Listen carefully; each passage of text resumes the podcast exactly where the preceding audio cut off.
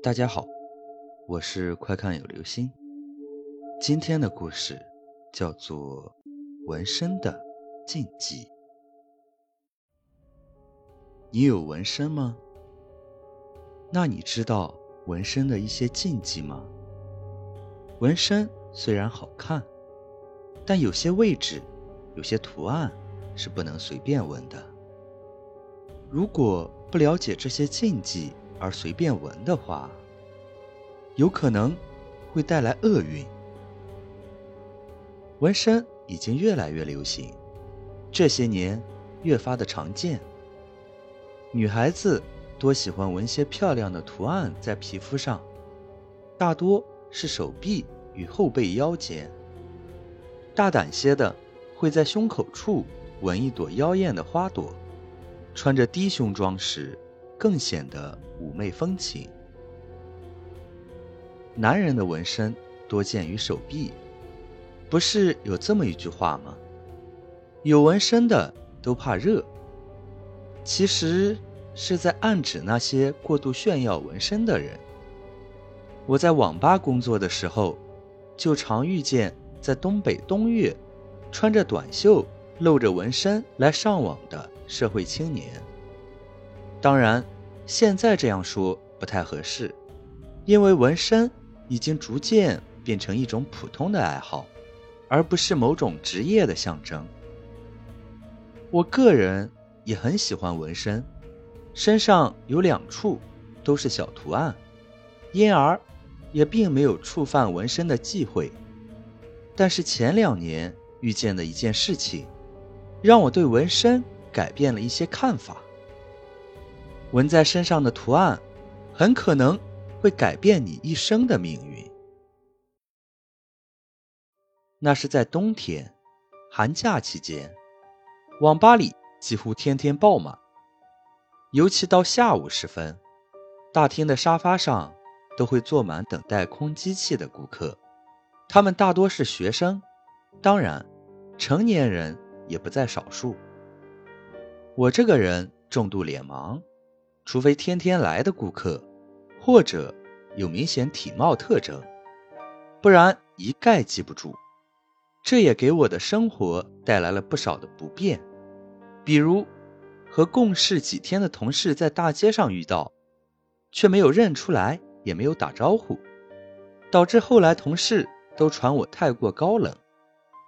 但是那天，我遇到了一位见一次就忘不了的顾客。他看起来年纪很轻，刷身份证时也验证了我的猜想。刚刚年满十八周岁，一米七的样子，清瘦文弱。大冬天里穿着紧身的小脚裤，露着一大截冻得青白的脚脖子，穿着薄不拉几的豆豆鞋，看得我身体一阵发冷。上身也很简单。一件黑色紧身棉 T 恤，棉衣拿在手里，冻得大鼻涕能过河也不肯穿上。他时常用手去拨弄过眉的刘海，并且还是有意往两边拨，露出中间的额头。起先我还没有注意，但他拨弄的次数多了，就瞥了一眼，就一眼记到现在。他的额头中央。纹了一个红色的符号，周围的皮肤还有些红肿，显然是刚纹上去没多久。那是一个空心方块，四角尖尖，像杨戬的第三只眼，看起来甚是怪异。我见过不少有纹身的人，脚踝上、大腿上，甚至是手心里有纹身的，但是在额头上纹身的。还是头一回见，不免就将这个特立独行的孩子记在了脑海里。这也是我见过他的唯一一面，因为仅仅一个小时后，不知什么原因，他和邻座上网的人打了起来。本来年轻人有摩擦、动手打架很正常，男人嘛，冤家宜结宜解，但是。他就像发疯了一样，不依不饶，结果对方在自卫的过程中，失手砸破了他的脑袋。用的是店里装咖啡的玻璃杯，杯壁很厚。他被朋友从这里扶出去的时候，从额头到太阳穴划了一条很深的口子，流了满脸的血。我当时也并没有太过在意，但是没过几天，那男孩的朋友来上网，和他相熟的网管聊天，而后网管告诉我，那个在额头纹身的孩子。已经死了，我自然是大吃一惊。明明从这里出去时还只是砸破了脑袋，怎么看也不像是危及生命的样子。听网管一讲，才知道其中缘由，不由得出了一身的冷汗。从这里到医院，走路不需要十分钟，偏偏那男孩头晕，便打车前往。到十字路口时，不知道什么原因被车撞了。车上的司机和随行的朋友都没事儿，唯独坐在后座中间的纹身的孩子，被玻璃划破了颈动脉，没两分钟就断气了。我不由觉得惋惜。十八岁的年纪，正是懵懵懂懂接触社会的时候。还没来得及一展拳脚，就这样泯灭了。后来我去纹身店纹小图案，和纹身师傅闲聊，说起这件事，才知道原来纹身是有许多讲究的。一是图案，关公、神佛、神兽一类的，不可以随便纹。关公的说道。一般人很多人都听过，睁眼关公是要杀人的，所以纹关公必须是闭眼睛。想在身上纹佛或者菩萨的人，多半是保平安的。但是若是纹的位置不对，反而适得其反，平白受一番苦难。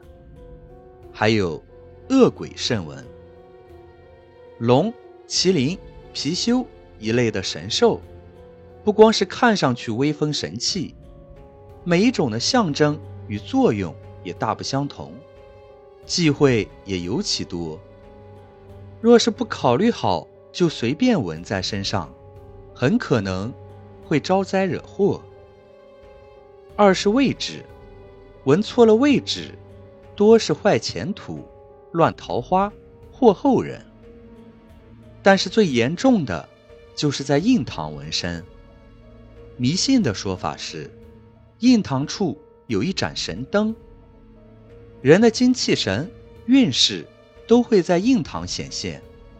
若是印堂红润有光泽，那这人也多半顺风顺水，没有坎坷病苦。